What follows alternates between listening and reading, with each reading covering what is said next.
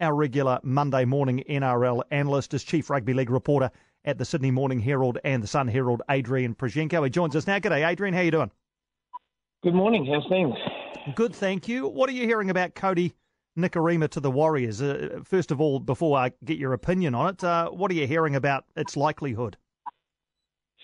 Well, I think there's certainly some interest there, whether the Warriors will admit to as much or not, um, regardless. Um, you know, certainly, uh, you know, he, he's had an up and down sort of time at the the Broncos. Um, he and Milford, you know, obviously combined well on the weekend, but uh, generally speaking, there's a feeling that they, they haven't gelled as well as uh, they should have, and that, that's perhaps one of the reasons why uh, they are where they are on the um, NRL ladder, especially given the, the forward pack that they play behind, which everyone would uh, concede is probably one of the best in the NRL. So certainly there's been some interest from the Warriors. We know that they're, um, you know, not altogether happy with uh, how the halves have been going. Um, we know that they had a look at Parramatta's Dylan Brown uh, earlier in the year or late last year as well. And um, it wouldn't surprise to see uh, potentially going across. But but then again, Brisbane wouldn't want to let him go unless they had a, a plan B in reserve. And they've got a couple of good young halves, but um, they would probably need someone NRL ready. Um, I'm not quite sure who that would be. There was a rumour going around last week that perhaps Mitch Moses was uh, on the Broncos' radar, uh, and I checked that out. There, had been certainly no approach or no interest at that point, but um, you would think they'd have to get someone else if they were to let Kodi Nikorima cross the ditch. Yeah, and, and, and I guess that's it, isn't it? If they if they don't, or they decide either they they can't get anybody to replace him, or they don't have the existing resources to uh, to cover him leaving, then this deal is dead in the water, isn't it? They just wouldn't let him go. You would think so. That's right. And um, you know, even if if they you know were to lose him, you, you know, they wouldn't let him go straight away. I mean, even someone like a Mitch Moses is probably the uh, highest profile half available on the market. Like Parramatta's going to let him go in the middle of the year, even if they were to uh, get someone like him. Um, and for what it's worth, I think he'll probably stay at Parramatta anyway. So. Um, there's, there's, still a fair bit to play out in this, but um, in terms of the interest, it's certainly there from the Warriors' point of view. All right, we'll uh, follow the story and see what uh, what comes of it.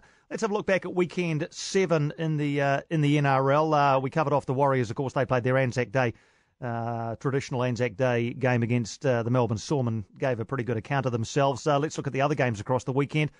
Friday night, Bulldogs 24, Cowboys 12. First win in a month for the Bulldogs. A bit of an arm wrestle, this one between a couple of sides that have, have struggled so far this season.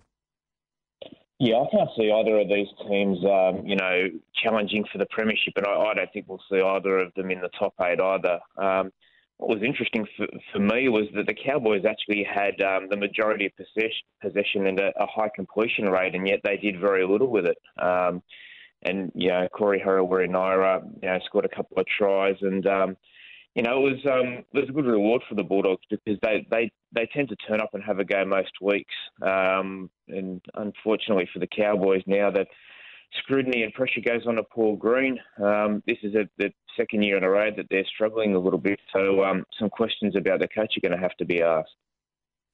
Also on Friday night, Panthers 18, Rabbitohs 22. This is the Panthers in their first game uh, in the post Phil Gould era, of course, a fifth loss of the season. Uh, Souths are six from seven in the uh, in the winning stakes uh, to start their season.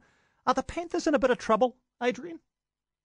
Absolutely. Well, I mean, that was the big story last week. The fact that Phil Gould had decided that his job was redundant, and we know that he had uh, basically put Wayne Bennett on a platter for uh, the Panthers, and they decided uh, not to take him and instead go for Ivan Cleary. So um, I was just watching this game at home, just thinking, I wonder who uh, Phil Gould is uh, cheering for. Is he going for the Panthers or for or for Wayne Bennett? But um, look, it, definitely the pressure's on uh, now for uh, the Panthers and Ivan Cleary. Um, you know, Ivan won his power struggle with Phil Gould. He inherited a side that you know should be premiership ready. They've got a, a gun roster and even though it was a, a, an improved performance from them, um, you know, the the halves of uh, Cleary and Maloney were outplayed by Reynolds and Walker, which, um, you know, could have some origin implications as well. Um, Cody Walker, in particular, has been outstanding this season.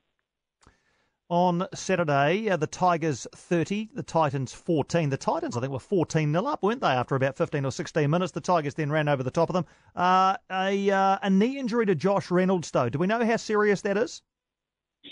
Yeah, this is um, it wasn't a good start for Josh Reynolds. The poor bloke uh, muffed the kick off and dropped the ball, and then he was um, injured after about seven minutes. And we're still yet to uh, find out whether or not he'll be available for, for this week. Um, they strapped up his knee. It's a suspected MCL, um, and he was on the sidelines prowling up and down. But uh, to be honest, they didn't need him. They had um, Ryan Matterson move into five eight um, because obviously they didn't have Benji Marshall at their disposal and he was probably the best player on the field. He was he was terrific, and um, you know, in the end, Mahe Fonua scored three tries, Robert Jennings two, and it was 30 unanswered points, which is you know bizarre as you said after they'd uh, led in the first 14. So it was a, a good recovery from the Tigers, and I think it was about a 61 point turnaround after the shellacking they copped uh, from Parramatta last week.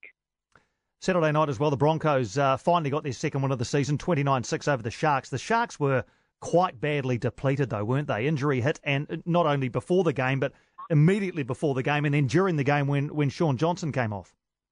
That's right. So, so Josh Dugan was a late scratching. You mentioned Shaun Johnson had a hamstring problem, and this is a side that was already without Moylan, Woods, Graham, and Nikora. So, um, you know, in you know, in their absence, I think Anthony Milford finally sort of put his stamp on the game, and, and he kicked beautifully and, and orchestrated the play, but um, it really was a, a pale imitation of the usual Cronulla Sharks side. So finally, the Broncos get a win, a little bit of pressure off Anthony Seibold, but it, it won't be off for long because he's got Wayne Bennett in his sights for uh, for this coming week. So another week, and um, you know more scrutiny about the uh, the coaches after um, the coaching merry-go-round of last season.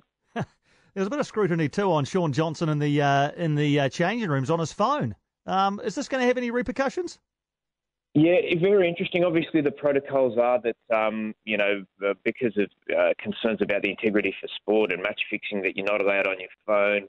Um, we'll get to the bottom of that, I'm sure, at some point today. Um, occasionally, they'll let you, um, if, if, if, an NRL official allows you, you're allowed to get on your phone and, um, you know, just you can get in touch with your loved ones and tell them that you're okay or whatever else.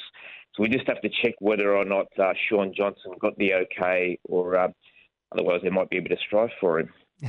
yeah, well, uh, we'll watch uh, that story unfold. Yesterday, Sea Eagles 24, Raiders 20. Um, the Sea Eagles lost Daly Cherry Evans with an ankle injury. You have to give it to them, though, don't you? I mean, the Raiders have been really good this season. The Sea Eagles stayed on task. I, I thought they did really well to win that game especially after they were down 12 0 early. And, um, you know, you talk about injuries. They, they, DC wasn't the only guy that, um, you know, was a, a setback for them because they lost uh, and Koroisau uh, through the course of the, the match as well. So um, I, I, think it just, you know, I wrote about 1,400 words on Des Hasler and the effect that he's had um, on the weekend um, on this Manly side. And, um, first and foremost, he's done a great job, you know, defensively, even though they did leak 20 points against a, a, white hot team. But um, to come back from the adversity that they suffered, you know, during that match, I thought it was extraordinary. It was a terrific effort, and um, it's going to test their stocks even further, given Trbojevic is out, uh, DCE is out, which will probably put him out of the reckoning for Origin, which is a real shame because he's been playing terrific, and there was even talk that he could be the Queensland Maroons captain as well. So Hasler will now uh, take on his dogs for the first time since they sacked him next week. So um, the narrative continues when it comes to uh, coaches coming up against their former clubs. Yeah, it seems to happen every week, doesn't it? As you say, with the uh, the coaching merry-go-round that's uh, that's gone on. Uh, final game of the weekend saw the uh, the Newcastle Knights snap a five-game losing streak, bouncing back from that uh, loss to the Titans last time out. They beat the Eels 28-14. So I guess Nathan Brown is safe for the meantime as coach of that team, is he?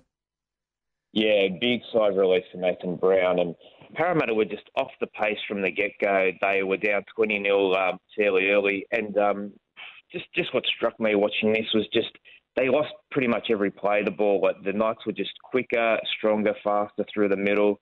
Um, Parramatta's markers were struggling to uh, to get in front of the um, play the ball. Like it was just too fast for them. And um, yeah, Mitchell Pearce has been you know, particularly disappointing this year. I think he had his best game to, for a long time. So um, Nathan Brown is a, a very relieved man uh, after what happened uh, yesterday. Great stuff as always, Adrian. Thanks for taking the time to join us uh, Monday morning with a wrap of the weekend's action. Enjoy your week, and we'll uh, do it all again next Monday. Likewise. Thanks very much. Cheers. Cheers, mate.